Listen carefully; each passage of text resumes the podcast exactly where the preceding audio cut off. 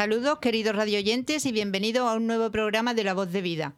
Programa realizado por alumnos del Aula de Mayores de la Universidad de Málaga, dirigido y asesorado por Fran Martín e Inmaculada Ramírez. Recordaros que podéis escucharnos en la emisora Onda Color de Málaga, en el ciento siete punto tres de F M y en las plataformas iVoox y Spotify. Hoy, diez de noviembre de dos mil veintidós, como siempre, hemos preparado el programa con toda nuestra ilusión y esperamos que los temas que vamos a tratar sean de su interés y que se queden con nosotros hasta el final de su emisión. Hoy estamos en el estudio Félix. Hola, Félix. Hola, Mercedes, ¿qué tal? Araceli. Hola, Hola. Buenas. Juan. Hola, buenas tardes. José Antonio, que ha venido de invitado. Hola, Hola José tarde. Antonio. Y Teresa, que está en control técnico. Hola, Teresa. Hola, buenas tardes a todos. La que les habla y presenta, a Mercedes.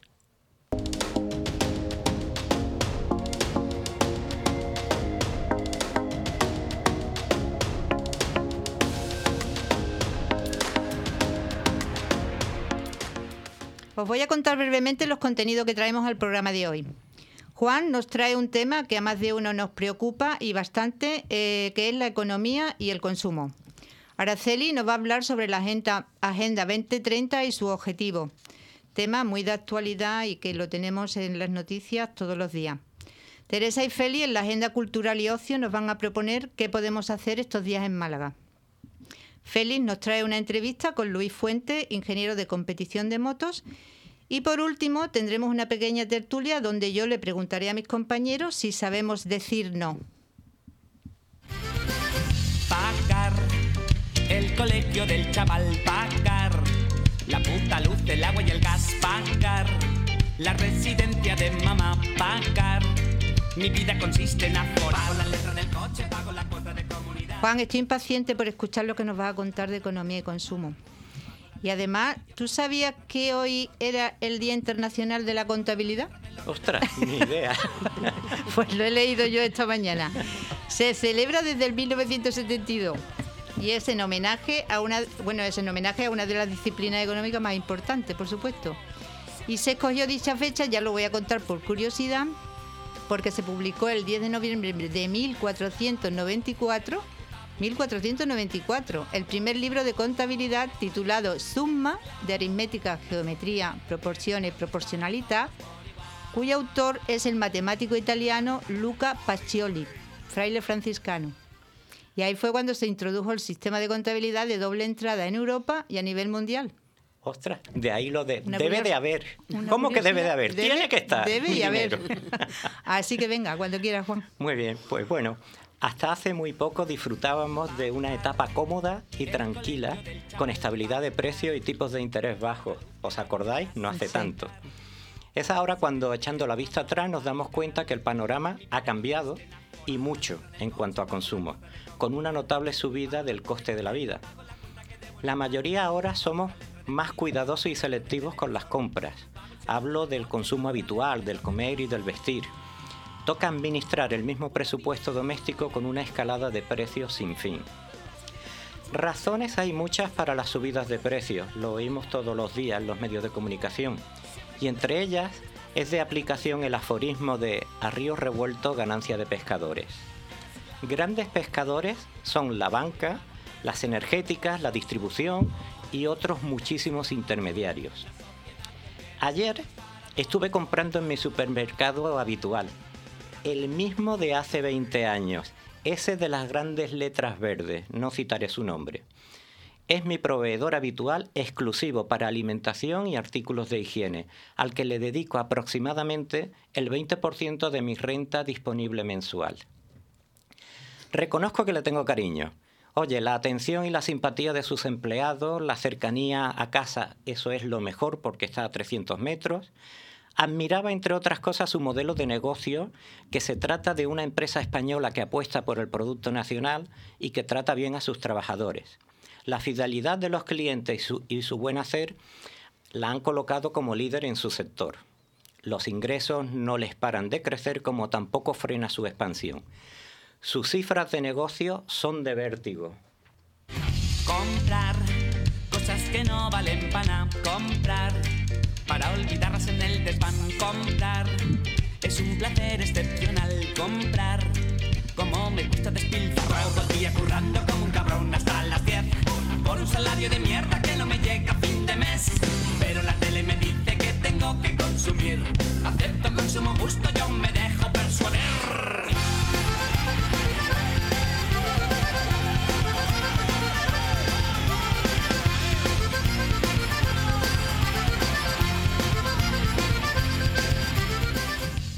Me he dado cuenta que algunas cosas están cambiando sigilosamente en mi supermercado, sin ruido y no precisamente en favor del consumidor.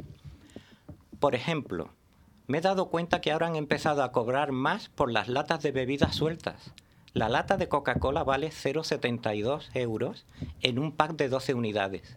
En cambio, una lata suelta sale a cero coma ochenta euros. Igual ocurre con cervezas y otros refrescos. Es decir, un diez por ciento de beneficio adicional por nada. Esto perjudica más a las rentas más cortas. También me he dado cuenta que en la crema Nord de Setas del Bosque ofrecen un pack divisible de dos bricks de medio litro por dos coma setenta y cinco euros, por lo que la unidad sale a uno coma treinta y cinco. Pero si solo te llevas o solo necesitas un brick, entonces tienes que pagar dos coma veinticinco euros. Un sesenta y seis por ciento más. Esto le suele hacer mucho daño a esas personas que viven solas, ya sean jóvenes o mayores, porque pagan un sobre un sobre bueno un sobreprecio adicional a lo que ya eh, le lleva incrementado el I P C. También me he dado cuenta que si compras miel de flores en el envase dosificador de quinientos gramos, te sale el kilo a seis coma setenta euros. Pero si reutiliza ese mismo dosificador rellenándolo con el envase de al lado en la misma estantería, que es el bote de un kilo que no tiene dosificador y es de la misma marca, entonces se reduce a cuatro coma cincuenta euros el kilo, una diferencia del cuarenta y nueve por ciento. Que una pieza entera de melón piel de sapo cuesta uno coma noventa y nueve euros el kilo, pero si te llevas medio melón envuelto en plástico transparente, te cuesta dos coma diecinueve, un diez por ciento más por partir y envolver la pieza. No quiero pensar en esta proporción cuánto habría que pagarle al agricultor, que es el que corre los riesgos del producto. Bueno, pues llegado a este punto, me pregunto, ¿cómo podemos minimizar los consumidores? ¿Cómo podemos defendernos de estos ataques a nuestros bolsillos de la industria y el comercio?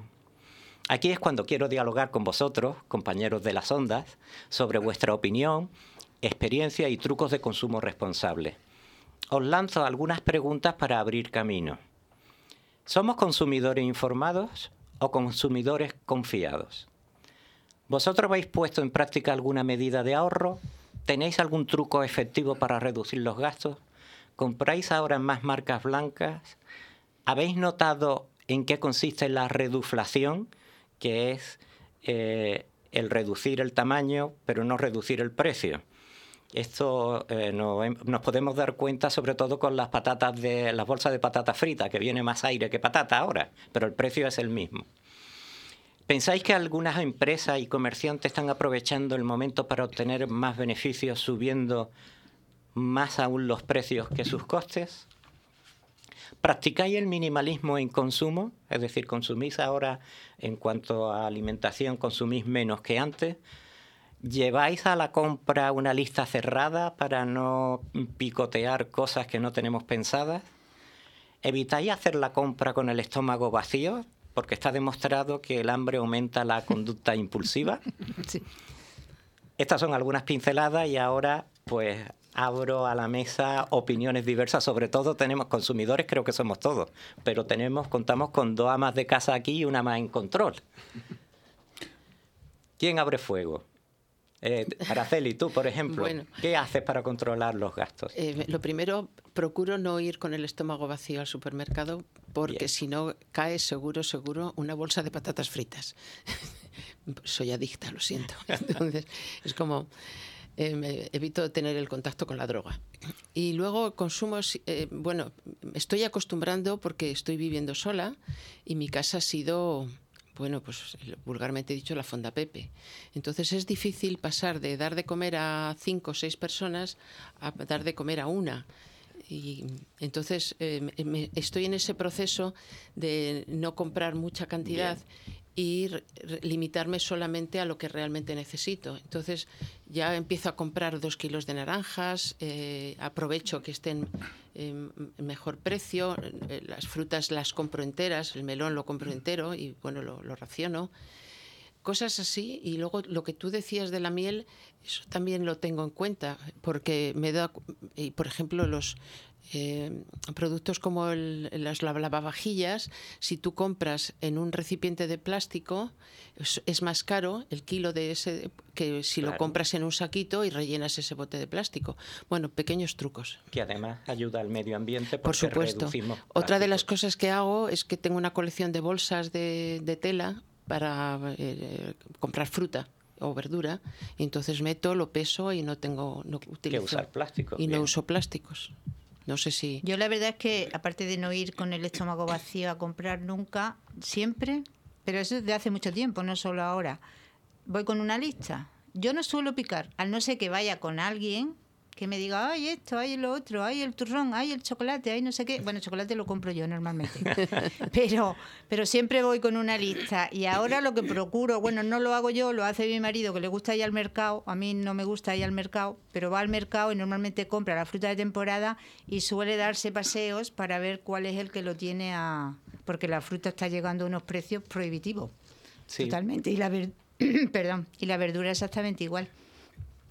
Y bueno, los productos frescos, el pescado y la carne, pues afortunadamente tengo una carnicería en casa que incluso viendo que los precios han subido, pero también me limito a, a lo que necesitamos, porque como somos dos, ya cuando tiene uno más personas en la casa, más niños, que sean pequeños o sean adolescentes, que comen mucho, pero como somos dos, la verdad es que no lo llevamos mal, el tema de, de control económico.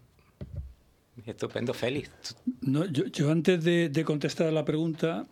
Mmm, Me, me monto en lo que has comentado de la reduflación, ¿no? Que yo le llamo la, la rentabilidad avariciosa, ¿no? Y me parece una posición tan miserable, ¿verdad? Y desde un punto de vista de marketing tampoco adecuada, porque las patas son muy cortas, pero me parece miserable. Además, yo creo, yo creo que esto, puedo estar equivocado, pero yo creo que está, está más enfocado a las, a las grandes, a los grandes empresarios, ¿no? A los a las a las grandes compañías, porque no me cuadra que un comer, que un comerciante pequeño local, que ahora sí te contesto ya, yo creo que el, el comercio de proximidad, sobre todo el comercio en los barrios, supone de por sí de salida un ahorro, yo creo, ¿no? Sí, cuando sí, vas sí. un poco por por sitios. Además, hay veces que adquieren mercancías incluso mejores, no están tan bien preparadas como pero son, son mercancías que sí, son infinitamente sí. mejores, ¿no? Han pasado por menos manos. Han pasado por menos manos, menos intermediarios, pero me parece absolutamente miserable que con lo que ha caído haya personas del mundo de la empresa que se dediquen a engañar y a generar una desconfianza absoluta en el proveedor, como tú lo acabas de decir. Sí, porque ¿no? es un engaño total, en toda ¿no? regla. Esto creo que empezó con una marca, no sé si fue allá por el año sesenta y nueve, de las primeras que empezaron a, a hacer esta... práctica de reduflación, que fue Toblerone, ¿os acordáis lo, sí. lo sí, de los sí, chocolates? Chocolate. Pues mantuvieron el mismo envase, que es lo vistoso para el consumidor, pero agrandaron el espacio que hay entre pirámide y pirámide de chocolate.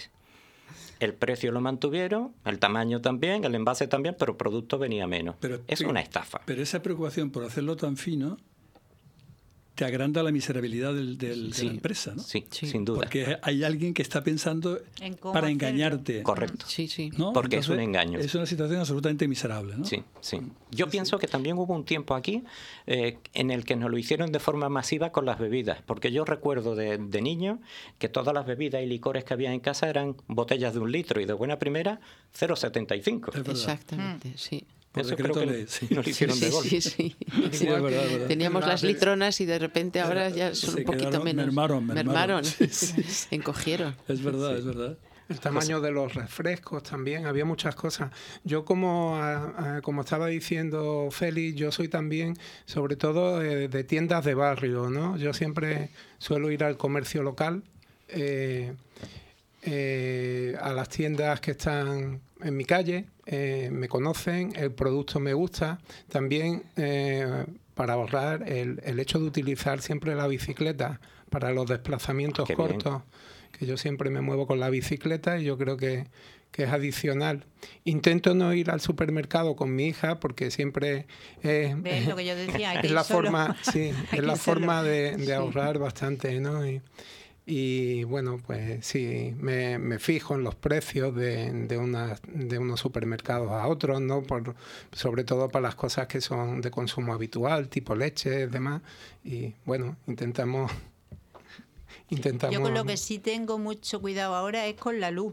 No sé si esta tertulia va de tema también eléctrico. Bueno, esta, esta, yo creo que estamos machacados con ese tema, pero hay, hay espacio porque creo que es el tema fundamental a día de hoy. Yo tengo una página que la miro todos los días a ver a qué hora la luz es más barata para poner la lavadora, que afortunadamente tampoco la tengo que poner todos los días. Esa es una sí, buena pero... práctica. Mi mujer está todo el día con esa aplicación y jurando en arameo de que me van a hacer poner a ponerme a planchar claro, a las dos de la mañana. Claro, no, pero es que además, no, bueno, yo no, yo uso normalmente las horas del día, pero que es que además a la hora de la comida, que es cuando más mmm, gente está usando la inducción o la vitro, que es lo que tenemos normalmente ahora todos, ¿no? Ya usamos menos el gas, es cuando más cara está, sobre la una, las dos de la tarde. Y todo el mundo la tiene que usar. Vamos, yo la tengo que usar porque comer comemos a esa hora, no comemos a otra. Sí, ese es uno de los picos de consumo en todo, en todo el país. Eso no lo podemos evitar. Sí. Teresa, ¿tú quieres decirnos, quieres decirnos algo? Si tienes algún truco. Sí, sí, yo voy más o menos por, por lo mismo, ¿no? De las economías caseras. Pues yo creo que hay dos cosas que además yo me las quiero poner como propósito para, para allá. Y una es el almacenaje que hacemos de alimentos en casa, innecesarios. Que creo que es una, una cosa un poco cultural, ¿no? Que viene desde la época de, del hambre que hubo, que hubo en este país. Sí. Entonces, almacenamos comida, no sabemos por qué, aparte también nos, nos convidan a ello cuando lo que tú hablabas antes, ¿no? De que vas a los supermercados y ya no te venden una lata de, de atún, por ejemplo, te venden seis y no hay una sola, te venden seis. Entonces, el almacenar por almacenar no tiene ningún sentido. Y luego también eso conlleva a tener una sobrealimentación que tenemos increíble. ¿Eh? Que muchas veces, eh, ahora por ejemplo, si te, te pones a pensar y empiezas a, a pensar en un plan dietético o algo, algo así, muchas veces estamos comiendo de más sin, sin ningún sentido. Eso por, en, en el lado de la alimentación. Y luego otro punto que es importante y que es una cosa mmm, que culturalmente no estamos acostumbrados en España es, por ejemplo, a la compra de ropa de segunda mano. Y aparte que son tantos bienes, unos como otros, aparte bien buenos para el bolsillo, buenos para, para la naturaleza. ¿Sabes? Porque, a ver, ¿por qué no podemos comprar ropa de segunda mano? ¿Por qué no podemos adquirir ropa de segunda mano?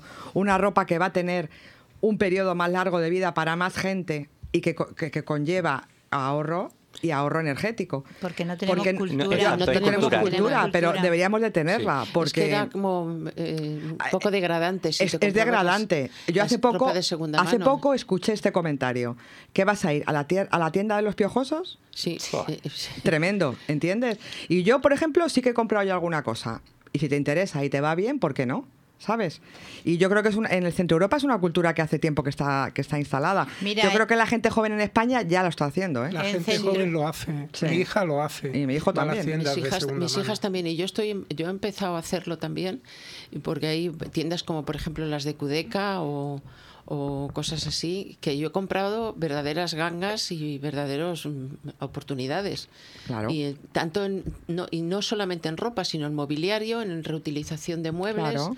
Eh, bueno, me es parece, un reciclaje. Me parece es un reciclaje que es ya fundamental. No solo, ya no solo para ropa de diario. ¿Eh? Tú imagínate lo que nos gastamos cuando vamos a un evento o una boda. Que luego lo boda, cuelgas en el sí, armario. Que luego...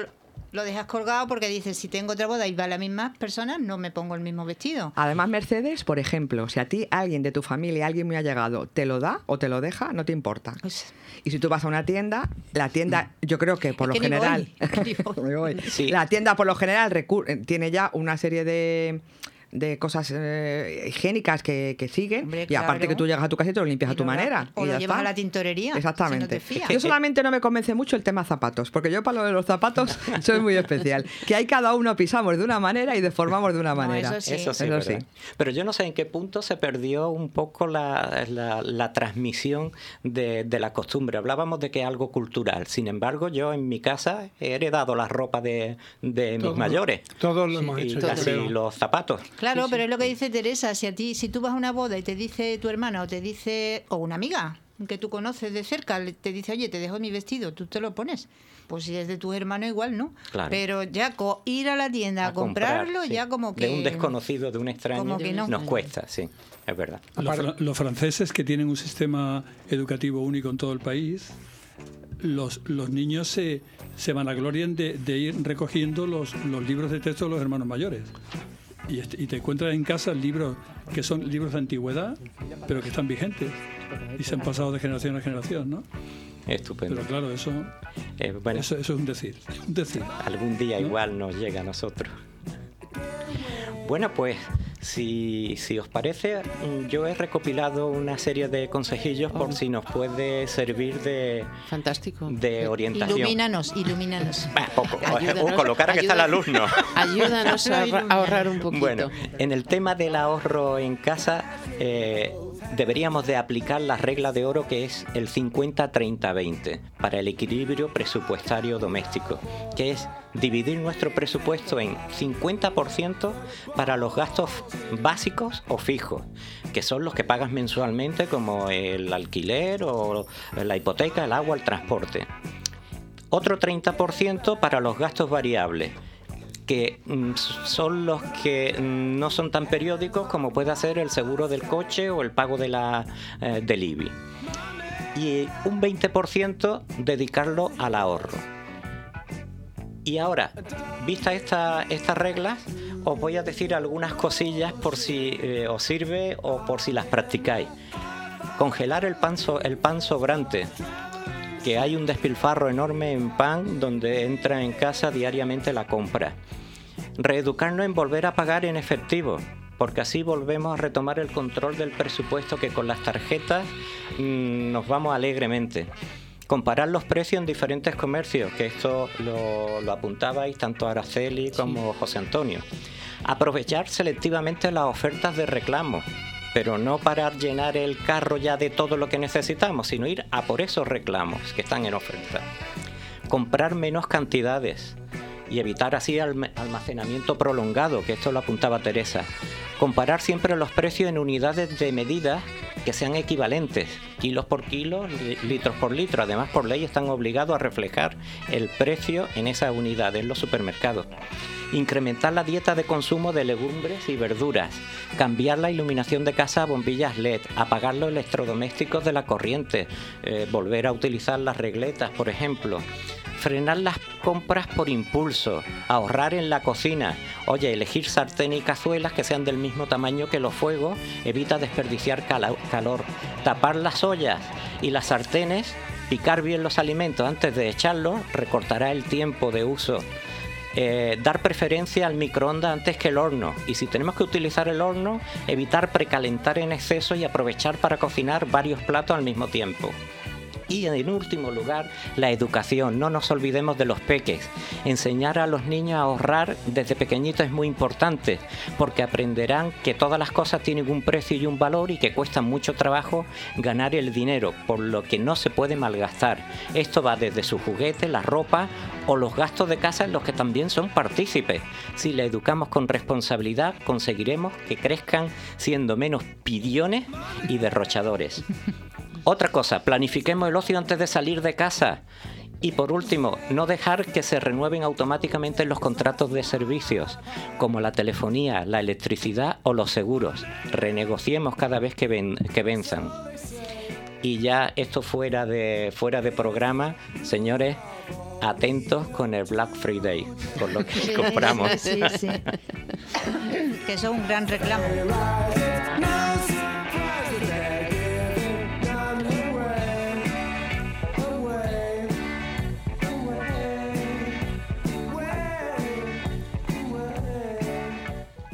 Antes de seguir, vamos a saludar a la audiencia que tenemos en Facebook. María Rosario Cortés Ruiz, Peña Hola. Hernández. Hola, Peña. Hola. Hola. Y a Nelly. Hola. Hola. Buenas tardes y gracias por estar ahí. Y ahora, Araceli, nos traes Agenda veinte treinta, O D S, Objetivo de Desarrollo Sostenible. Es un tema preocupante. Sí. ¿Suena a utopía? Suena a utopía, pero tenemos que ir detrás de las utopías, si no, no, el mundo no se mueve. Exactamente. Cuando quieras. Eh, pues vamos a empezar a, a, a, con la canción de la tierra.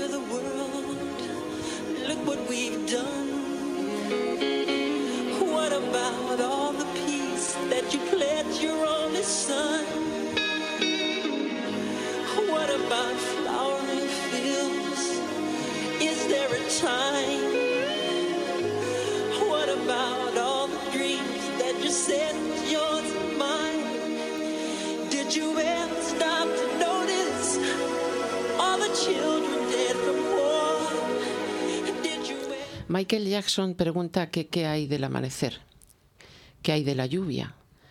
¿Te has parado a pensar que la tierra llora?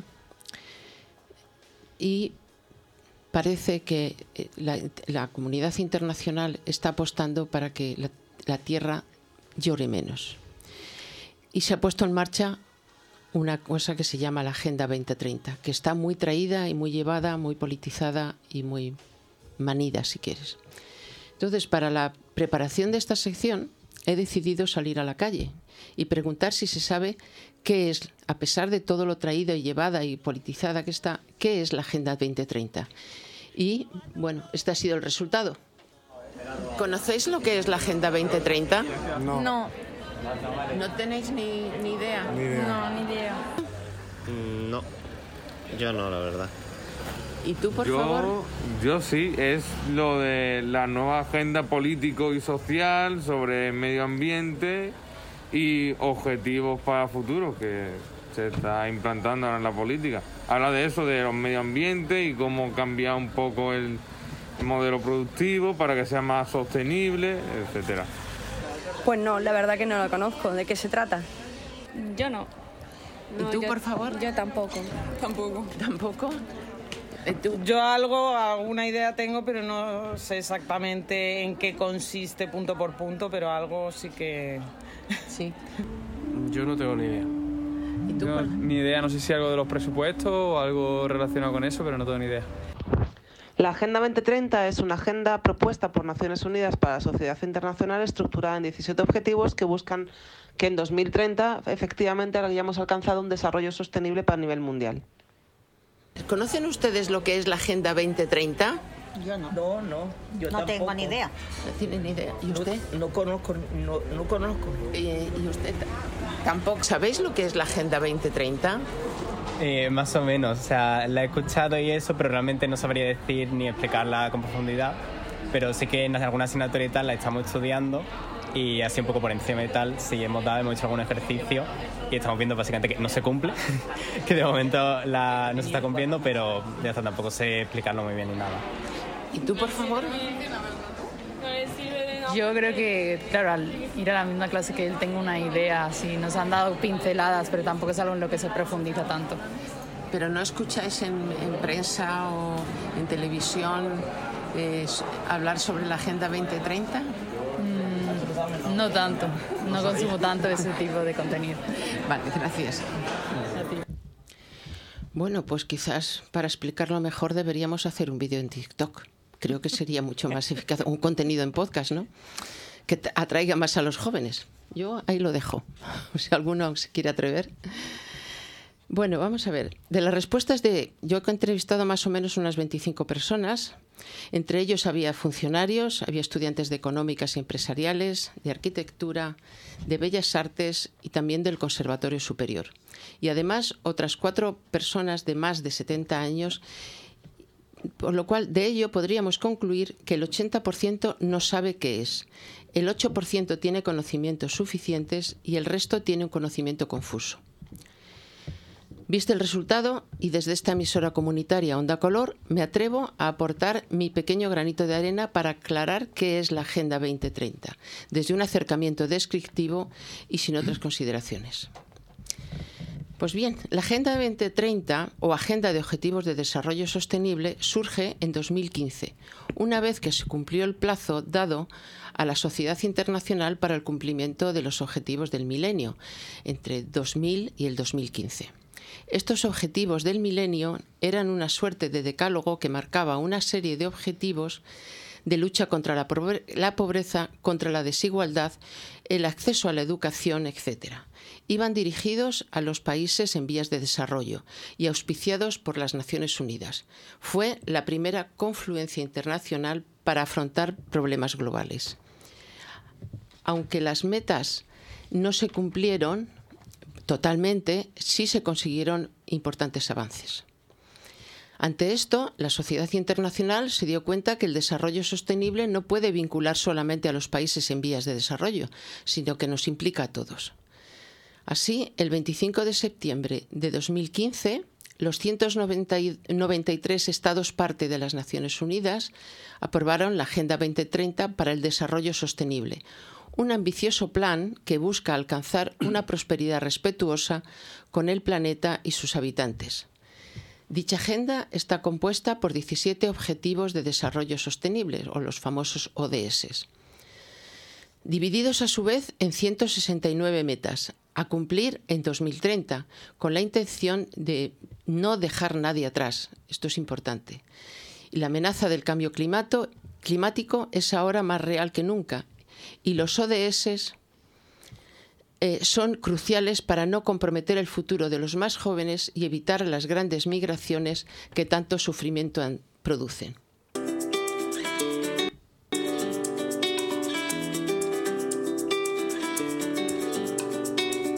Pasas el día conectado, escondido en algún lugar, acechando como un extraño,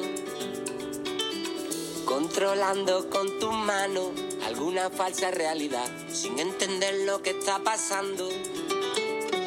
Tienes que tratar de comprender que están cayendo estrellas en el mar y no las ves.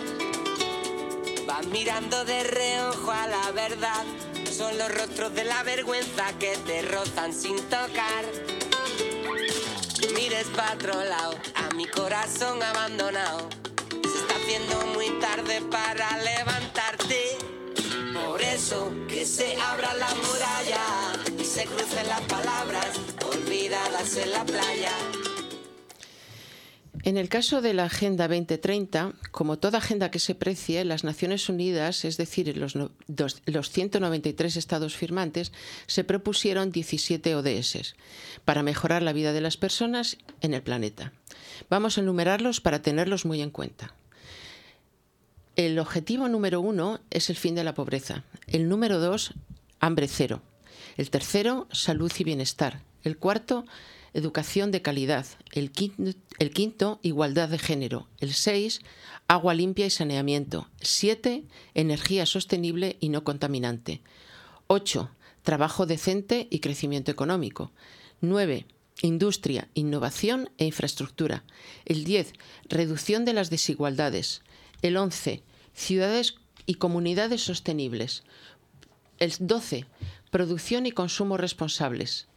El trece, acción por el clima. El catorce, vida submarina. El quince, vida de ecosistemas terrestres. dieciséis, paz, justicia e instituciones sólidas. Y el diecisiete, todas las alianzas para lograr los objetivos. Para hacer una pequeña pausa en este relato, que es un poco tedioso, vamos a escuchar a Macaco una canción preciosa que dice eso de «Qué difícil cantarle a la madre tierra, que nos aguanta y nos vio crecer, y a los padres de tus padres, y a tus hijos, los que vendrán después».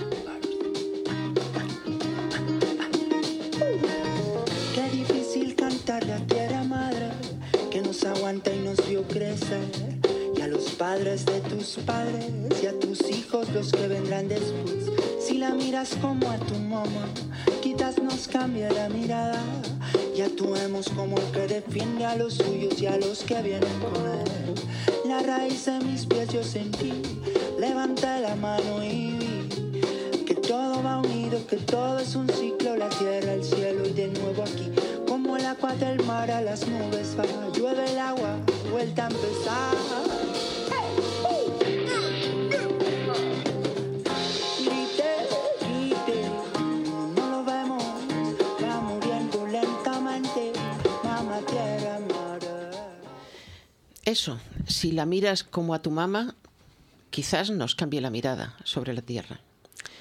Pues bien, estos objetivos de desarrollo sostenible, estos diecisiete objetivos, se basan en cinco ejes conocidos como las cinco P's.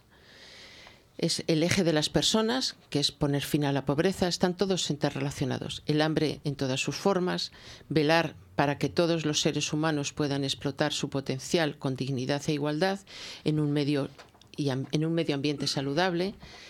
El planeta, proteger el planeta contra la degradación mediante un consumo de una, y una producción y una gestión de los recursos naturales sostenible, y tomar medidas para frenar el cambio climático.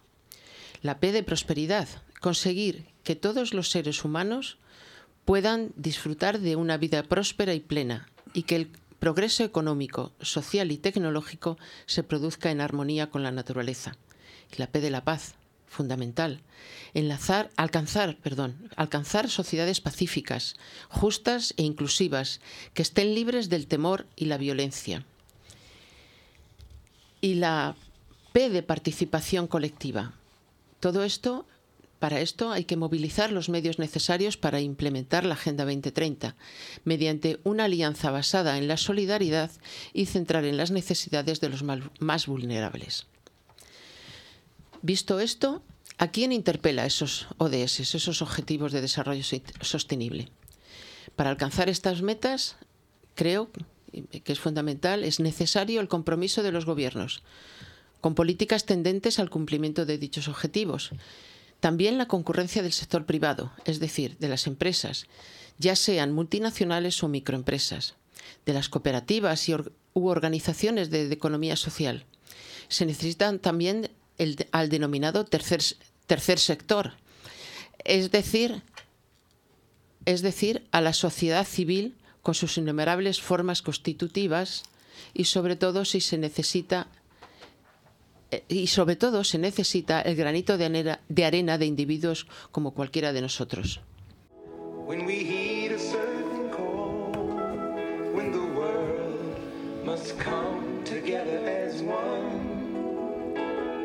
There are people dying. Oh, it's time to lend a hand to life, the greatest gift of all. We can go on pretending day by day that someone somewhere will soon make a change.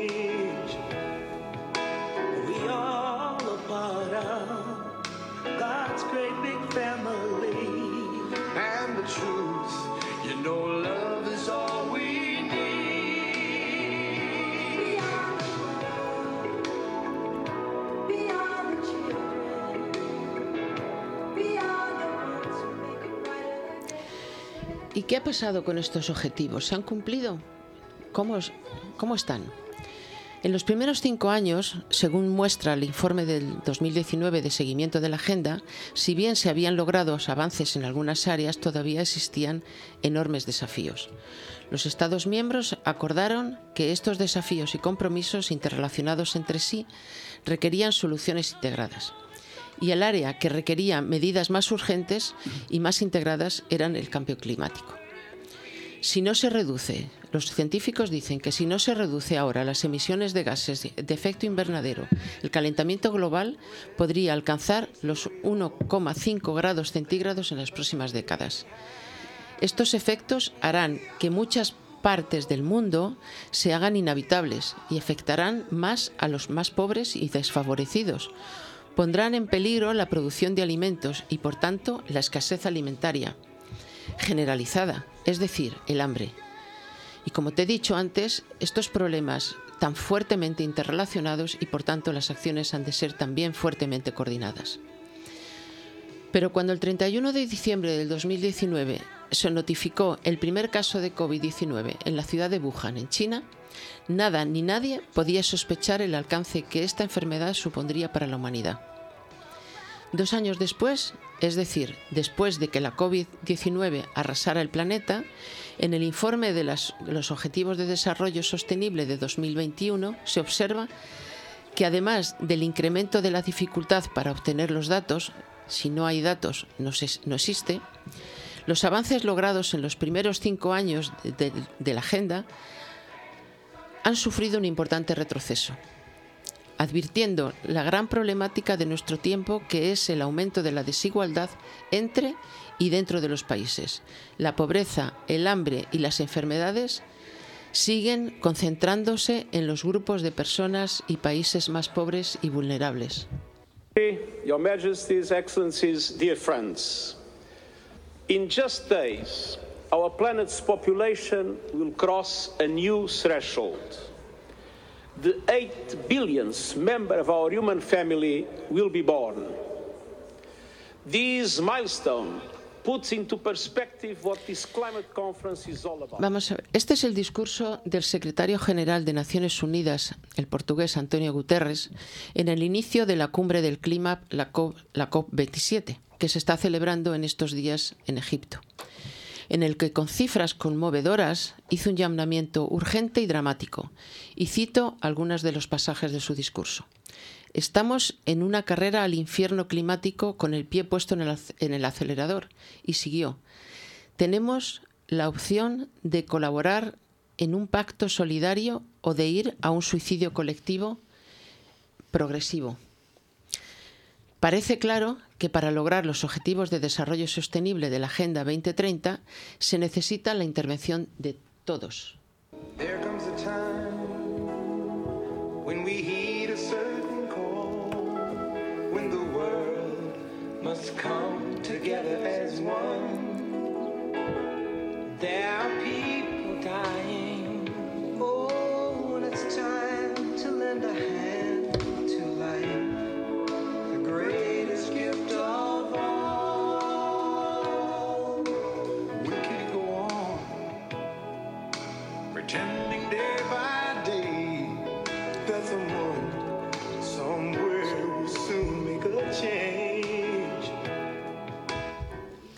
Bueno, seguimos ahora con la agenda de Teresa y Félix, que nos van a contar qué podemos hacer por Málaga. Y antes voy a volver a saludar a los radioyentes de Facebook, que están por ahí, Inma, Mónica Fernández, y no sé si seguirá Peña y demás.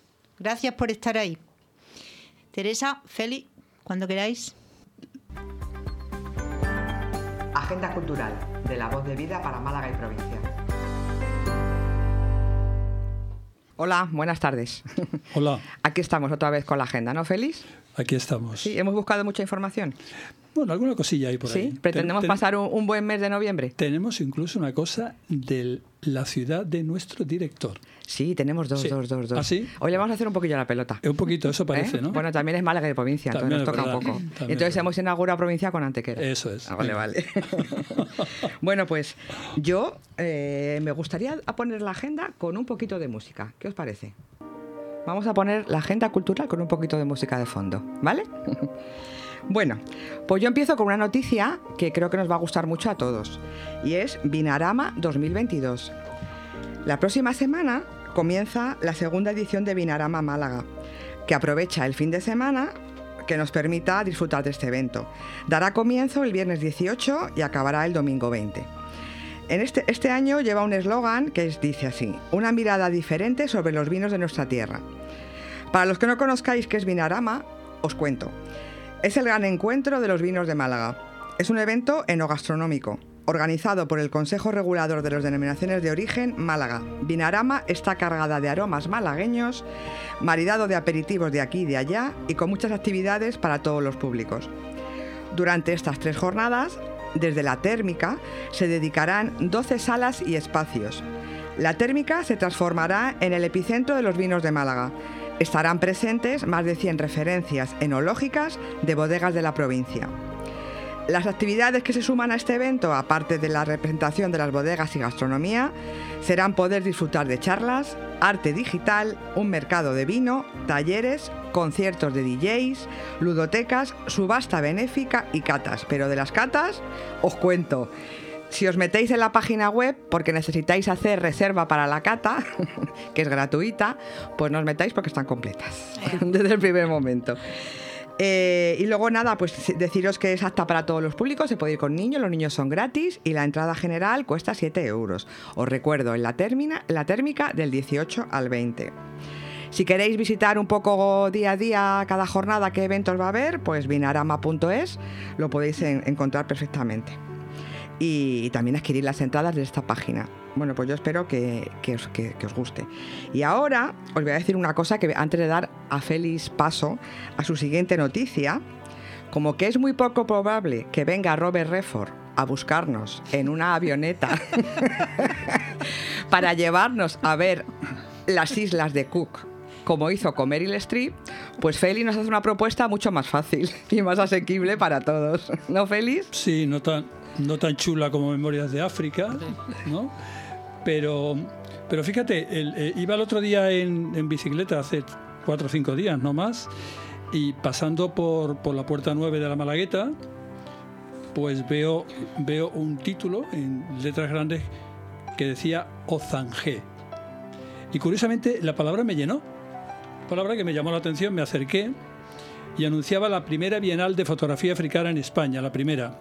La primera en España. La primera en España. Y tenemos la suerte que es en Málaga. Exactamente. Qué bien. Hasta el día dieciséis de noviembre, eh, una parte la podéis ver en la Alameda Principal y después permanecerá en la Térmica y en el Centro Cultural de la Malagueta hasta el día veintinueve de enero. Bueno, ya que estaba allí me acerqué, ¿no? Entré. Bueno, te impacta porque eh, Ozangé significa luz. Y la directora eh, Obanto, que es una... Una, una gabonesa, que es la directora artística de la, de la exposición, dice que la fotografía ilumina y que crea una, mirenta, una mirada diferente a las nuestras, ¿no? Y que la luz era un puente de unión entre África y Málaga, ¿no? Las obras están cargadas de mensaje, con lo cual no vas a ver una exposición de una fotografía normal, tienes que, tienes que dedicarle tiempo, ¿no? Yo estuve poco porque iba con prisa, pero prometo de volver porque cada fotografía es un, es un, un auténtico espectáculo, ¿no? Con lo cual lo recomiendo, ¿no? Y, y solo deciros que efectivamente es la primera en, que se hace en España y que vuelve o va para Madrid en, cuando acaba, no sé si es en el Círculo de Bellas Artes, creo que es. O sea que le hemos llevado la delantera a Madrid. Totalmente. Bien. Totalmente. Pero tú eres de Madrid, ¿no? Sí, pero no importa, vale. Ahora también soy muy malagueña. Y después vamos... Ya tienen muchas cosas ellos. Vale, perfecto. Los calamares. Sí, claro. bueno, bueno. Aquí también hay calamares muy ricos. Y después va a Costa de Marfil y Marruecos. Teresa, ¿qué nos vas a contar ahora? Pues que tenemos que dar una noticia que no sé si a todo el mundo les gustará, pero yo creo que sí, porque yo creo que hay mucha gente que, que nos gusta Sabina, ¿vale? Wow. Y entonces la vamos a hacer compartida, ¿te parece? Wow. ¿Vale? Wow. Yo hablo de su regreso a los escenarios, ¿vale? Es verdad, es verdad. Pero para hablar de Sabina, pues nada mejor como que espera que voy a poner un poquito de música de Sabina. No lo dudes, no lo dudes. ¿Vale? Entonces venga, vamos a hacer una cosita... Darme un, darme, darme un minuto, ¿eh? Que os voy a poner a, a Sabina ahora mismo.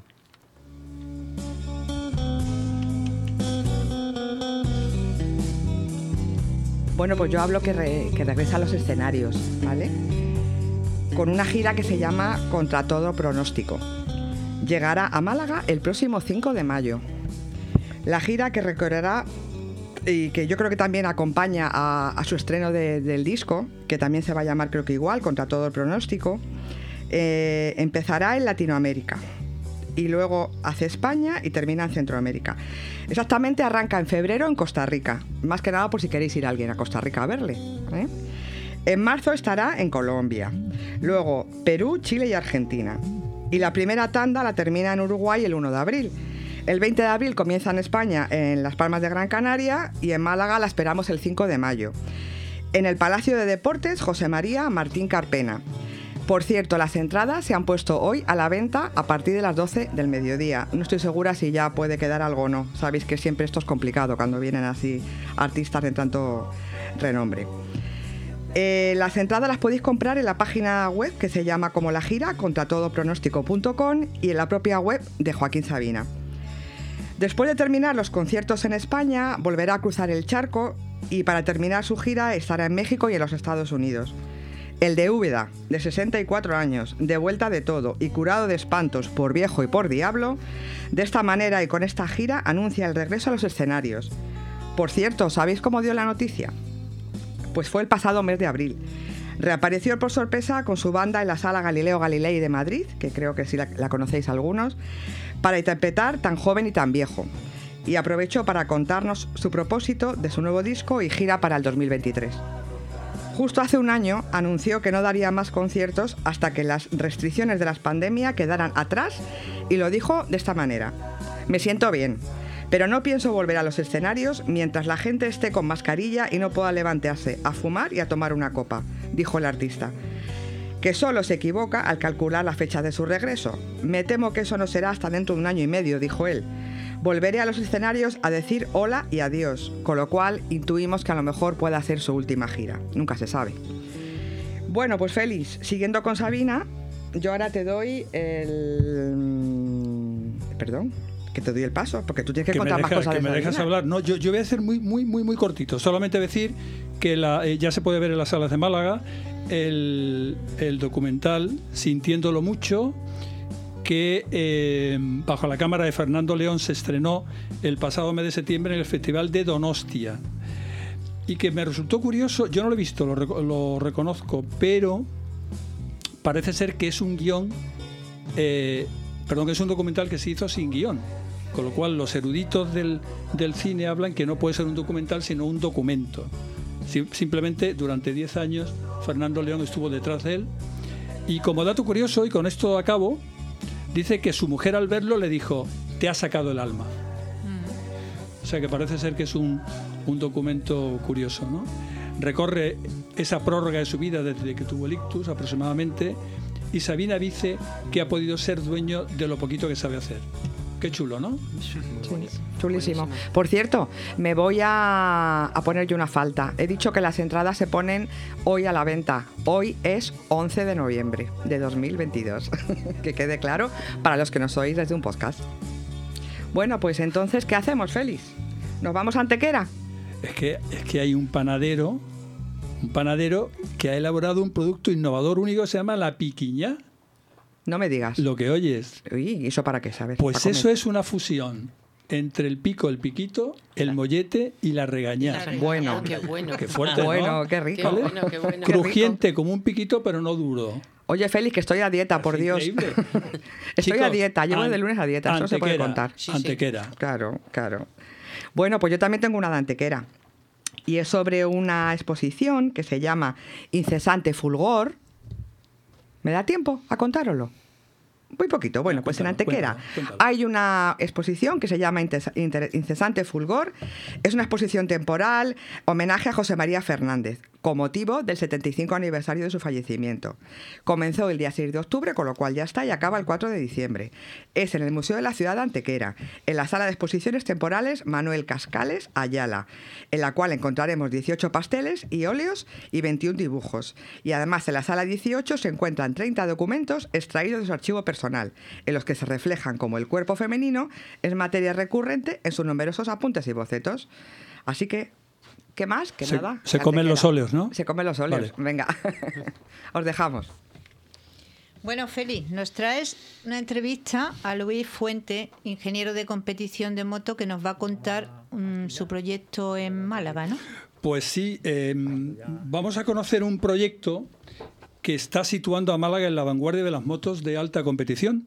Uh-huh. Luis Fuente es un ingeniero joven malagueño que hizo la carrera de ingeniería aquí, pero después estuvo en Dinamarca haciendo, haciendo una estancia corta con, con, con Erasmus.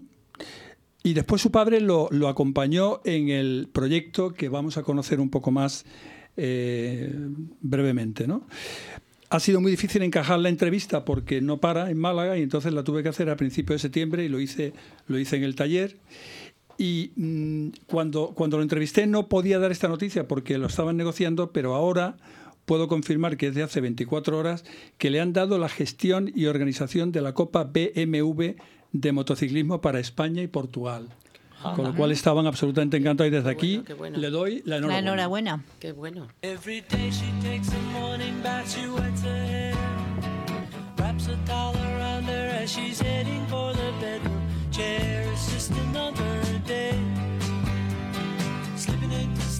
Luis tenía quince años cuando de una forma persistente le decía a su padre: quiero ser mecánico. Y Juan Ignacio, su padre, le dijo: te apoyaré, pero antes serás ingeniero. Esa fue la respuesta que te dio. ¿Fue así? Sí, fue un... Más así, o menos. Así parecido. Más sí, o menos, sí. ¿no? Esta conversación entre, entre el padre y el hijo fue el inicio de la aventura emprendida por Luis Fuentes y que nos ha traído hasta Málaga para poder conocer de cerca un magnífico proyecto y que ha colocado a nuestra ciudad en el primer puesto de España en la atención técnica de equipos de motos de alta competición. ¿Es así? Sí, sí, realmente así, ¿no? Sí. Luis es además ingeniero de pruebas, perdón, ingeniero de competición y trabaja para la firma B M W. Me encuentro, que es donde nos reciben Luis y Juan Ignacio, en, en un taller, en un polígono de Málaga, un taller que me llama poderosamente la atención la impecable limpieza y el impecable orden que hay. Los mecánicos perfectamente vestidos eh, interaccionan con motos de alta competición de los distintos clientes que, que están allí. Pues eh, Luis, buenos días y muchas gracias por, por recibirme. Buenos días. Una, una primera pregunta, ¿te, te, te costó o, o comprobaste con rapidez la importancia de compaginar los conocimientos de mecánica con los estudios de ingeniería?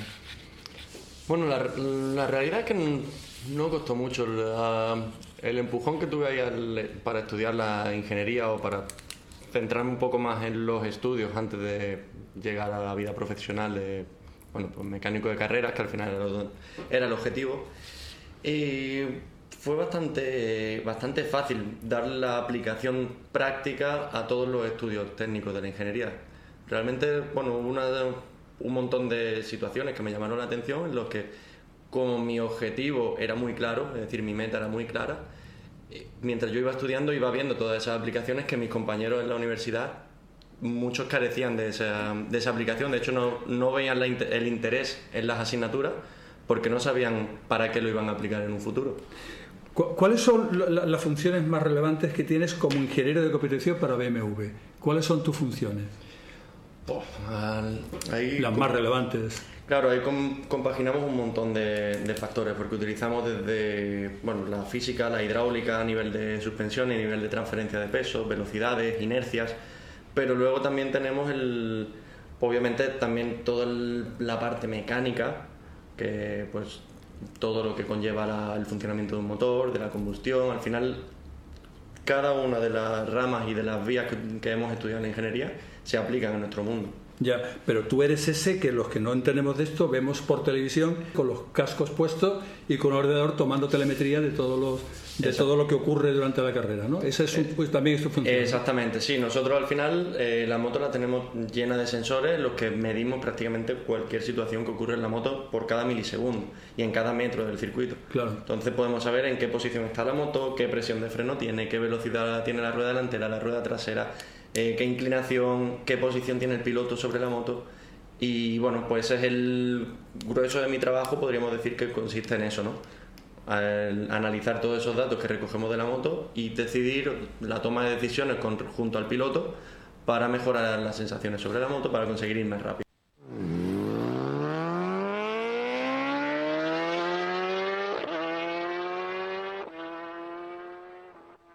Se presupone que la, que la habilidad del piloto es importante, ¿no? Pero yo quería preguntarte, desde un punto de vista tecnológico o técnico, ¿cuál es el elemento, desde tu punto de vista, más importante para poder acceder a un primer premio? Al final, para mí, es el, un poco la relación de confianza entre el piloto, el técnico. Obviamente los conocimientos técnicos y la capacidad del piloto son indispensables. Al final, para mí, en, en el, los campeonatos de motociclismo realmente...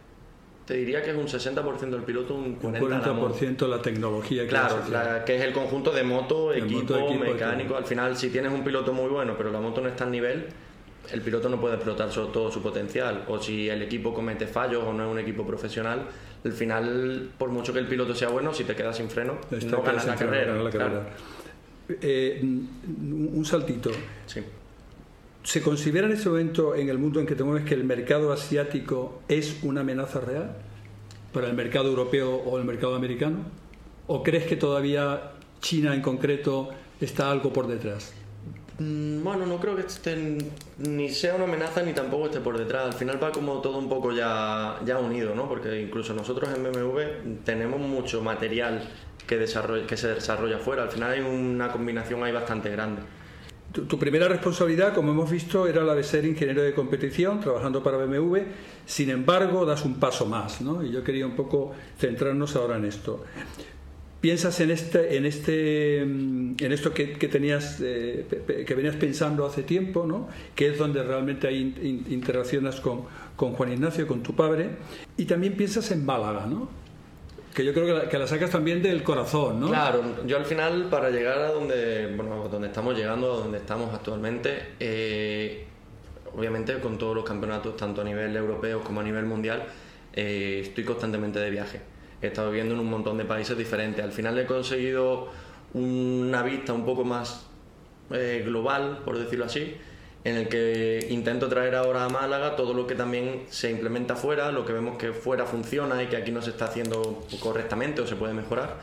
Y bueno, pues B M S aparece un poco con, con, esa, con esa filosofía, ¿no? Eh, concreta esto un poco. B M S Race Tech, que creo que es como se llama exactamente sí. tu, tu empresa y donde estamos. Explícanos brevemente qué le ofreces a tus clientes desde aquí. Nosotros ofrecemos, al final no somos un taller al uso, ¿vale? Claro. No somos un taller habitual donde hacemos cambios de aceite a las scooters, y, es decir, estamos mucho más enfocados en la parte de la competición, la parte del motociclismo de carreras. Eh...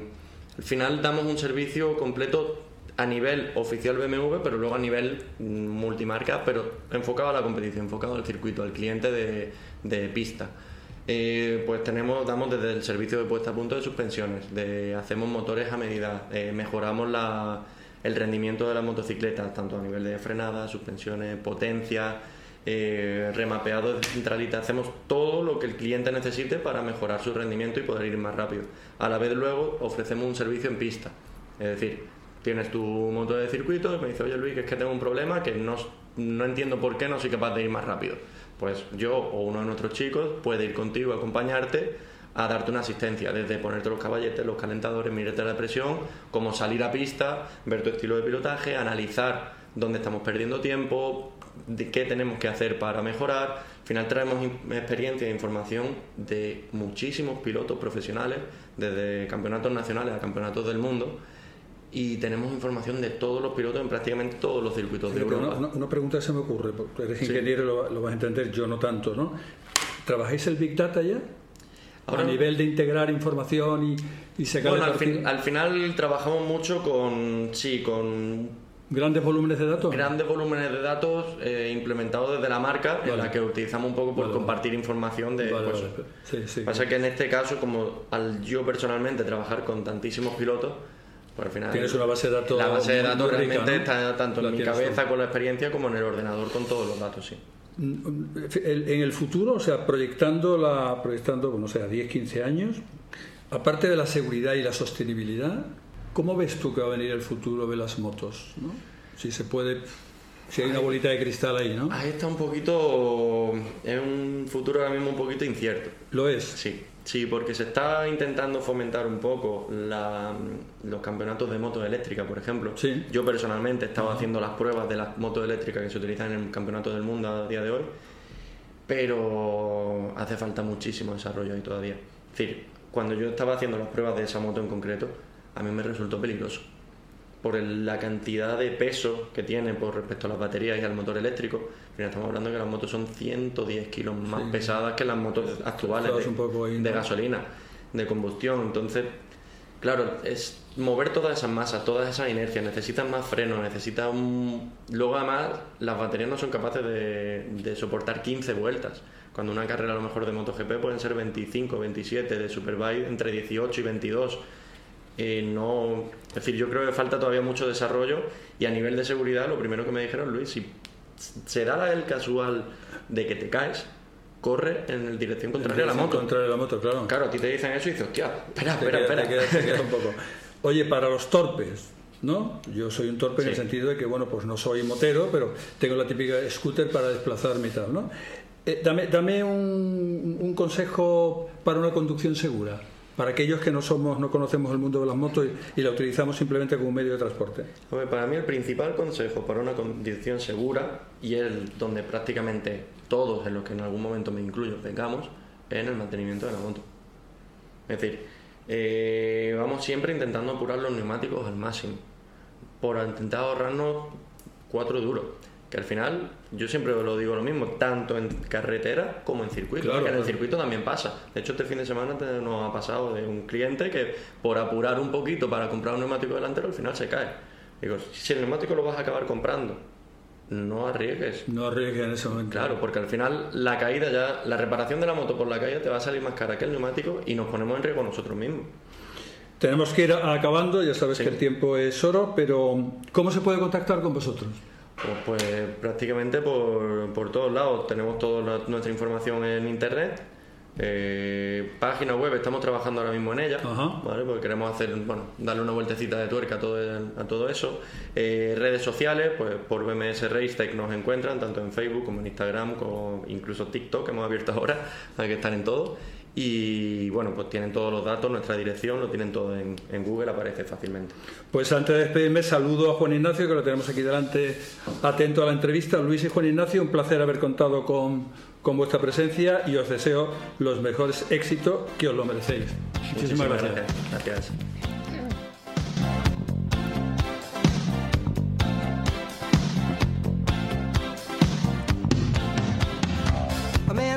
Down the street he says, why am I soft in the middle now? Why am I soft in the middle? The rest of my life is so hard. I need a photo op. Bueno, pues ahora entramos en la tertulia, que, que vamos a preguntar a los compañeros si sabemos decir que no.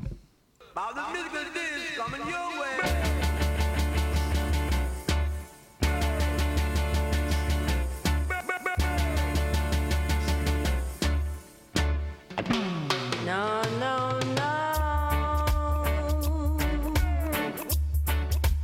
you don't love me and I know now.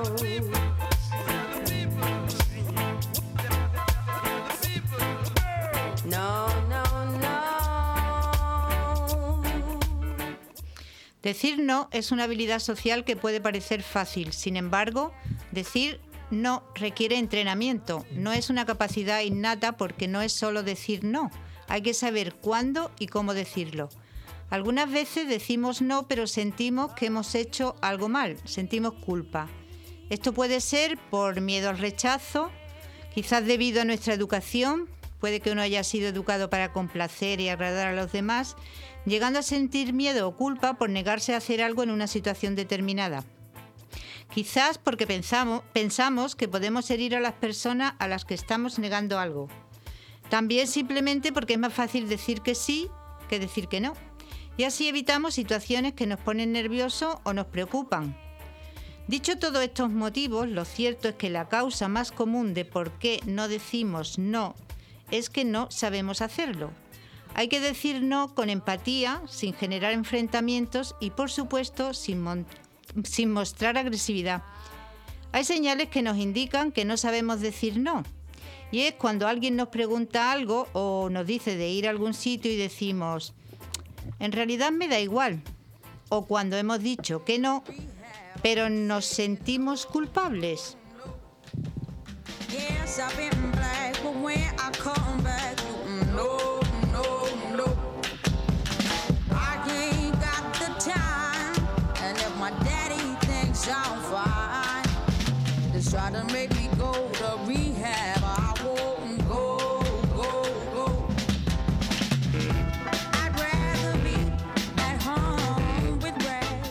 Tengo yo aquí unas técnicas para aprender a decir no, pero antes quiero que me cuenten mis compañeros si saben decir no o no. Pues mira, yo soy un valiente y cuando no conozco a la persona me vengo arriba Y no tengo ningún problema. ¿En decir que no? Si no conozco a la persona, ¿ah, sí? sí. Pero no es que sea un valiente, soy un cobarde. ¿Por qué soy un cobarde? Porque si la persona la conozco e intuyo que puede haber conflicto, entonces no sé decir que no. No sé ya. decirlo porque rehuyo el conflicto, ¿no? Y por último, yo es que creo que venimos, somos de una cultura, la sociedad nuestra, que el no se considera un ataque a la persona, más allá del discurso del, de lo que es ese, el, el ese llegar una, a un acuerdo. Una de las técnicas, ¿no?, para aprender, que hay que saber discutir y no pensar a la persona que tú le estás diciendo no, no, que no piense esa persona que tú la estás rechazando a ella, sino que estás diciendo no a lo que te está, te está proponiendo, y eso hay que aprenderlo. Yo creo que es muy importante el que sepamos decir no, ¿no? Porque Eh, siempre nos ayuda a que verdaderamente tomemos las riendas de, de nuestra vida, de si algo no nos apetece, tomamos la decisión o de, de no hacerla, ¿no? Yo creo que es importante saber decir no, porque le da, le da, le da validez a tu, a tu pensamiento, ¿no? Yo creo que es muy importante. Te convierte en un ser libre. Yo creo que es muy importante. También la pregunta sería eh, ¿a quién a, a quién le decimos no, ¿no? Eh, le decimos no a la familia, le decimos no a los hijos, le decimos no en el trabajo. Depende del contexto, yo creo que es mucho más fácil decirlo, ¿no? Yo, yo, sí. Bueno, perdón. No, no. Yo creo que eso va y dependiendo de quién y, y en qué épocas. Yo, por ejemplo, a mis hijas les decía, tenía un, un papel en la nevera y que le decía que yo soy tu enemiga natural. Es decir, soy la que te dice que no a determinadas cosas. Y creo que decir no a, una, a unas, a unos adolescentes, a unos niños, es importante porque les vas marcando un poco los límites. Y los límites de saber qué pueden hacer, qué no pueden hacer, qué pueden pretender o qué no pueden pretender. Pero ya salvando ese periodo educativo y esa pelea, que es una pelea permanente, luego a mí me cuesta decir que no. Me cuesta por eso, porque creo que me voy a enfrentar. Claro, yo cuando me enfrentaba con mis hijas, pues que era mi labor. Pero ahora ese desgaste que supone no, no, no, no lo veo. Eh, o sea, el desgaste que te supone el decir que no, y eso es, es que genera, creo que generas el conflicto. Pero también hay un componente cultural, creo.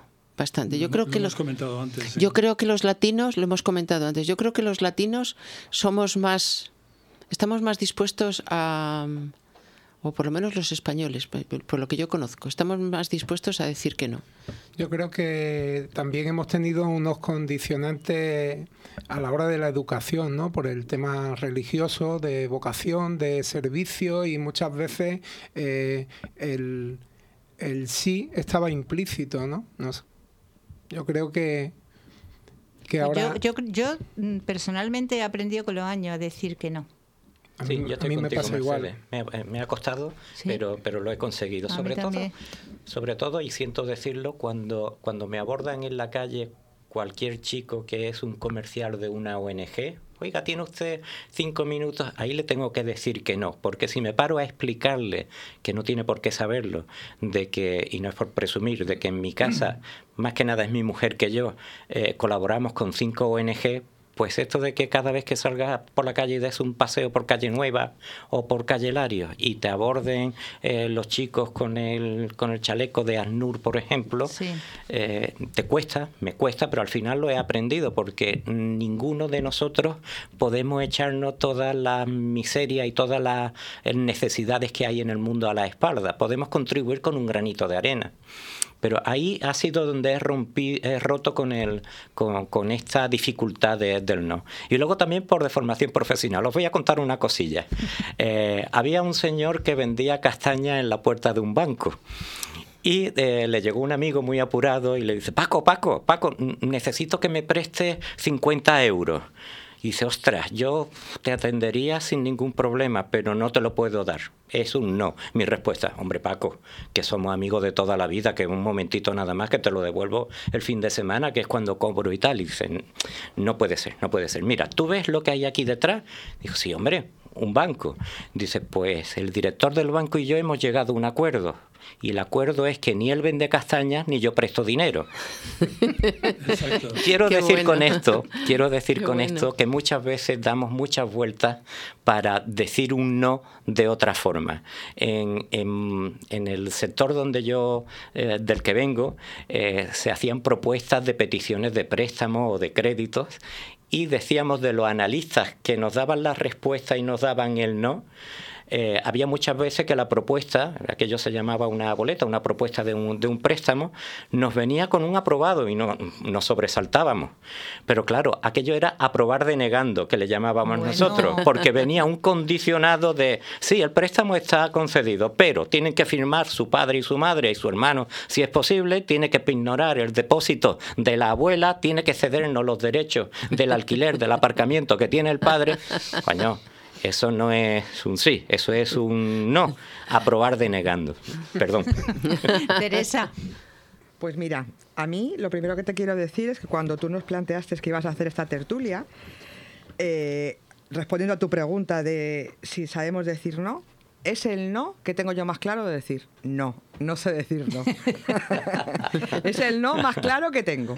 Porque, a ver, para mí hay unos nos que son emocionales, que esos nunca vamos a aprender a hacerlo correctamente, y luego mmm, se gestionan pues como se pueden, digamos, ¿no? Y luego los, lo, los nos laborales, o que no te implican emociones, yo después de cincuenta y siete años creo que estoy aprendiendo, ¿vale? Porque esos nos me han hecho muchas veces daño, eh, y creo que a todos, ¿no? El, el no saber decir no en, en cierto momento, sobre todo cuando no te implica algo emocional. Y luego yo también estoy muy de acuerdo en que no podemos pedir las respuestas rápidamente. Las respuestas hay que analizarlas. Cada día lo tengo más claro, ¿vale? Esos nos que se dan muchas veces sin haberlo pensado, pues no. Yo, vamos, yo solamente te quiero decir que el emocional nos va a costar mucho y creo que va a estar siempre ahí. El laboral se aprende con el, con el tiempo, aunque todo, a veces hay quien tienes que decir que no por muchas cosas, pero se aprende con el tiempo. Y sobre todo que hay que pensar muchas veces antes de decir sí o no, que eso no lo hacemos nada. Una, una de las técnicas que hay para aprender a decir no es pensar primero tú y luego los demás. Y eso no nos convierte en una persona egoísta, simplemente nos estamos cuidando, porque si no queremos hacer algo es importante que nos respetemos. Claro. Porque si no nos respetamos nosotros, ¿quién nos va a respetar? Exactamente. Exactamente. ¿Pensáis que es egoísmo el decir no a una opción que te den? No, no tiene por qué ser una pregunta, sino, oye, vamos a ir esta noche y tú no tienes ganas porque no tienes ganas de moverte de la casa. Y tú dices no. Yo creo no. que si no toca, ¿es egoísmo? Si no toca, si, si no dañas, el no es un acto de libertad. Igual que dices sí, dices no. Pero no por eso eres egoísta, ¿no? No. No. Por supuesto que no. Siempre que lo reflexiones antes, ¿eh? Bueno. Lo reflexionas y puedes pensar eh, un poco, ¿no? A la persona que le vas a decir el no, hasta dónde puedes llegar a hacerle daño o a no gusta, a gustarle tu no y a ti lo que te va a implicar. Pero evidentemente yo no creo que sea un acto de egoísmo. Siempre que lo reflexiones antes, no creo. El otro día, al hilo de, de la tertulia, estábamos hablando de cine y comentamos la película de, de La boda de Rosa, de Candela Peña. Y el personaje que hace ella en la película es una mujer que no sabe decir no. Y se ha y, hecho daño. Y se ha hecho mucho daño. Claro. Y entonces, eh, en el momento que decide romper y aprende a decir no, empieza a vivir, ¿no? Le, claro. Lo refleja muy bien la película. Claro, es que yo creo que los nos a veces te meten en una caja. Te meten en una caja y tienes que aprender la llave de decir, mmm, tengo que volar un poco y tengo que salir un poco fuera. Yo creo que es importante, ¿vale? Y lo que tú has dicho yo, egoísta, no, no creo que sea. ¿Quieres egoísta? Lo es igual, no te preocupes. ¿Y pensáis que si una persona es asertiva, sabe decir no? ¿Es lo mismo para vosotros la asertividad que, de, que saber decir no? Yo, yo creo que la asertividad no sé. es una herramienta en la que te montas o, o un conocimiento que adquieres o una habilidad que adquieres para decir una noticia o mala o incómoda o negativa. Pero no tiene nada que ver no, con No, puedes ser asertivo y ganarte más el mundo del miedo a no comprometerte con un no que te puede generar un conflicto. Y, y ser asertivo para otras cosas y no tenerlo ahí como una barrera infranqueable, ¿no? Sí, porque yo pienso, bueno, yo yo me voy a decir que, que he sido asertiva toda mi vida, a lo mejor es que me estoy echando flores, pero yo me tengo por asertiva y, sin embargo, a decir no he aprendido hace muy poquito. Yo creo que de adolescente y toda mi juventud hasta hace muy poquito mmm, me daba, mmm, no miedo, sino por, por qué no lo voy a hacer, ¿no? No, no lo sé. La verdad es que no lo sé porque no sabía decir no, pero que ya, a, además he aprendido con cosas duras, de, en el sentido dura me refiero a mis hijos con, con los nietos, ¿no? De decir, oye, los niños, de... y yo decir, no, yo tengo mi vida, los niños son los niños, yo cuando estén malos, eh, yo estoy aquí la primera, pero um, los niños al cole y a la guardería. Y yo te pregunto, cuando tú dices ese no, porque es importante cuando uno diga no, es que es no. Y no te queda siempre la cosa de decir, ay, habré hecho bien, es que habré yo, hecho mal. Es que yo dije es que, no. Es, es que también es, yo, es difícil primera, gestionar eso. La ¿eh? primera vez que dije no, yo me quedé con mi cosa. Claro, claro. Es que es muy difícil, es, es, es muy difícil dice, de gestionar. Te, porque te sientes como culpable, dices. Claro. Y sobre todo en las relaciones... abuela más rara soy, exacto, ¿no? En las relaciones no. familiares, así. Qué abuela decir más rara. Que no es, es muy tajante. Genera, pero con, genera conflicto. Y genera mucho conflicto. Claro, te pueden decir, es que no sí. piensas que yo necesito. Entonces, bueno. Por eso, pero luego cuando yo vi, yo me mantuve, ¿no? Y luego vi que la siguiente llamada de mi hija o la siguiente visita de mi hija, mi hija estaba tan normal, lo entendió perfectamente y todo, dije... Este es el camino. Pues mira, este es el camino, claro. claro. Pues mira, claro. Yo pienso que descansé. Todo no merece ir acompañado de una explicación. Claro. No sé... Y de una, y de una reflexión. Pero a veces es, a veces es poco explicable. A veces te surge decir, ¿quieres...? No, no quiero, no me apetece, no... No sé... Bien, porque yo... si no es una justificación. Es que el no es muy ambiguo. Tiene bueno, que depende sí. también del grado de, de, grado de relación que de, tú de relación, con esa persona. Claro, efectivamente. Claro, entonces, y de, también de la importancia que pueda tener el resultado de que tú digas no. Claro. Sí, la trascendencia en el futuro. Pero, a pero, futuro. Pero fíjate, volviendo a lo de antes, yo pienso que es más fácil aprender a decir no, pero es mucho más difícil que ese no luego no te quede un resquemor por dentro. Sí, pero te puede quedar un resquemor, como yo te acabo de decir, hmm. un tiempo, ¿no? Que tú, yo me quedé pensando, yo digo, veremos a ver, ¿no? Esto por dónde... Luego ves que el resultado ha sido positivo porque ella lo entendió perfectamente, que yo tengo mi vida y tengo y no tengo por qué estar con sus niños desde las nueve de la mañana hasta las siete de la tarde. Claro. Y ya está. Cuando están malos, yo estoy la primera, vamos. Ajá. Cuando ella necesita algo, yo estoy la primera, pero no por... gusto, por ¿no? sistema. No por decir me ahorro los cuatrocientos euros de, de guardería. Claro, también es verdad que a lo mejor no, el decir no también conlleva esa esa parte, ¿no? De pensar, ahí no se habré dicho mal, tampoco somos todos tan fríos. A lo mejor hay gente fría que dice no y lo tiene clarísimo. Pero yo personalmente no lo tengo claro, ¿sabes? Posiblemente, eh, Mercedes, en tu caso fue un no a tu hija, pero... a continuación iba una explicación, ¿no? Sí, yo sí, tengo por supuesto, mi vida. Yo se lo dije porque además ella lo sabe, ¿no? Que yo tengo mis cosas y por las mañanas y por las tardes y voy a la escuela y vengo aquí y hago mi radio y hago lo otro. Es que yo, yo pienso que un no sin una explicación es cruel. Un sin más no, no, lo, ¿Cruel? no, lo, no lo concibo. Yo, yo creo que no. Yo bueno, creo si que... por ejemplo ahora mismo, antes de irnos de aquí, decimos, oye, vamos a tomar una cerveza y a ti no te apetece, dices no, pues ya está, eso no es... es... Que la, la, la... Te, digo, es que no, es simple, no me apetece. Depende, esa es la explicación. Los, como tú has dicho antes, Félix, depende mucho de los interlocutores. De los interlocutores, pero el contexto. Sí, de, de la contexto, complicidad que pueda haber. Claro. De, porque no es lo mismo decir no así a, a tu hija. Y en, claro, siempre les dices que no, ya te digo que éramos la enemiga natural, ¿no? La, la que te dice que no, pero...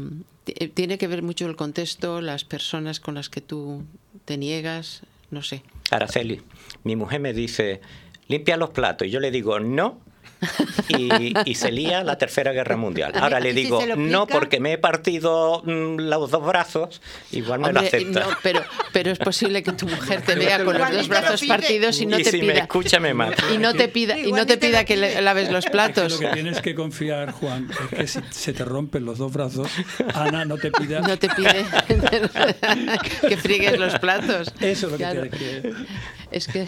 Eso se llama empatía, entramos en otro, en otro capítulo. En otro capítulo. Tenemos que aceptar el conflicto y tenemos que aprender claro. sí. a discutir, claro, claro, claro. no hace falta sí. estar todos sí, buena, sí, buena, como el... Pero es verdad que eh, es más fácil, desde luego, gestionar el sí o las excusas antes que el no, porque en, en nuestra zona natural de confort es estar guay y bien con todo el mundo. El, el sí es el bonito, no es incómodo. El, el sí es la vida bonita. El sí es la vida bonita, sí. pero luego si tú, a ti te dicen que sí y, y, y tú ves a la persona que tienes enfrente con mala cara, con mal gesto y está sufriendo en, en esa situación y demás, dices, joder. Pues, sí, no, y hay, y hay no. momentos que tú dices un no y te duele más a ti que al que lo recibe. Que al que lo recibe. Si no, no, te, no tienes por qué hacer ese esfuerzo porque no, no lleva a ninguna parte y además me estás amargando el día que yo pensaba que era muy bonito, que te estoy invitando a comer, que no quieres, pues dime que no, que no pasa absolutamente nada, ¿no? Y eso de decir... Ay, perdón, perdón, perdón. No, no, no. Te iba a decir una cosa que se nos está quedando en el tintero, yo creo. ¿Y qué hacer con la gente que no te respeta un no? ¿Que no te respeta un no? No. Esos son los pesados.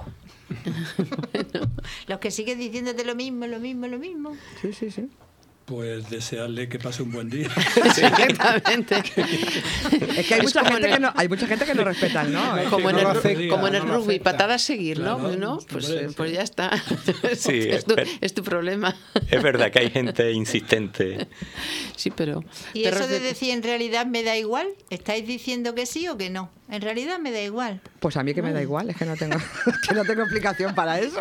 Eso es también eludir el conflicto. Evitar, evitar el decir no. ¿No? Sí. No, pero a mí sí cosas que digo, me da igual, es que no, ni sí ni no. Ni, si ni vamos, sí ni vamos, no, ni frío si ni caliente. Vamos, si lo hacemos, lo hacemos, y si no lo hacemos, no lo hacemos. Bueno, pues nada, voy a acabar con una reflexión de Natalia Franco, psicóloga clínica, experta en desórdenes emocionales. La clave es aprender a decir no sin menospreciar al otro, hacerlo de un modo respetuoso y sereno, porque el objetivo es negarse a lo que te proponen, no rechazar a la persona, que es lo que tú decías, Félix. Aprender a negarte a las peticiones de los demás es fundamental si te gusta tener el control de lo que sucede en tu vida.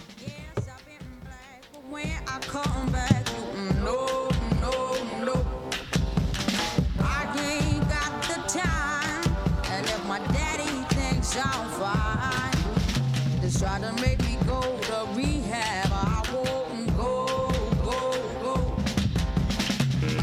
I'd rather be at home with Ray. I gained about seventeen days. Hemos llegado al final del programa. Esperamos que estos noventa minutos compartidos con nosotros hayan sido de su agrado. Recuerden La Voz de Vida, programa realizado por alumnos del Aula de Mayores de la U M A. También deciros que nos puedes oír en las plataformas Spotify, iVoox y en la emisora Onda Color de Málaga en el ciento siete punto tres de F M. Os esperamos el jueves que viene, deseando que pasen una buena semana y sean felices.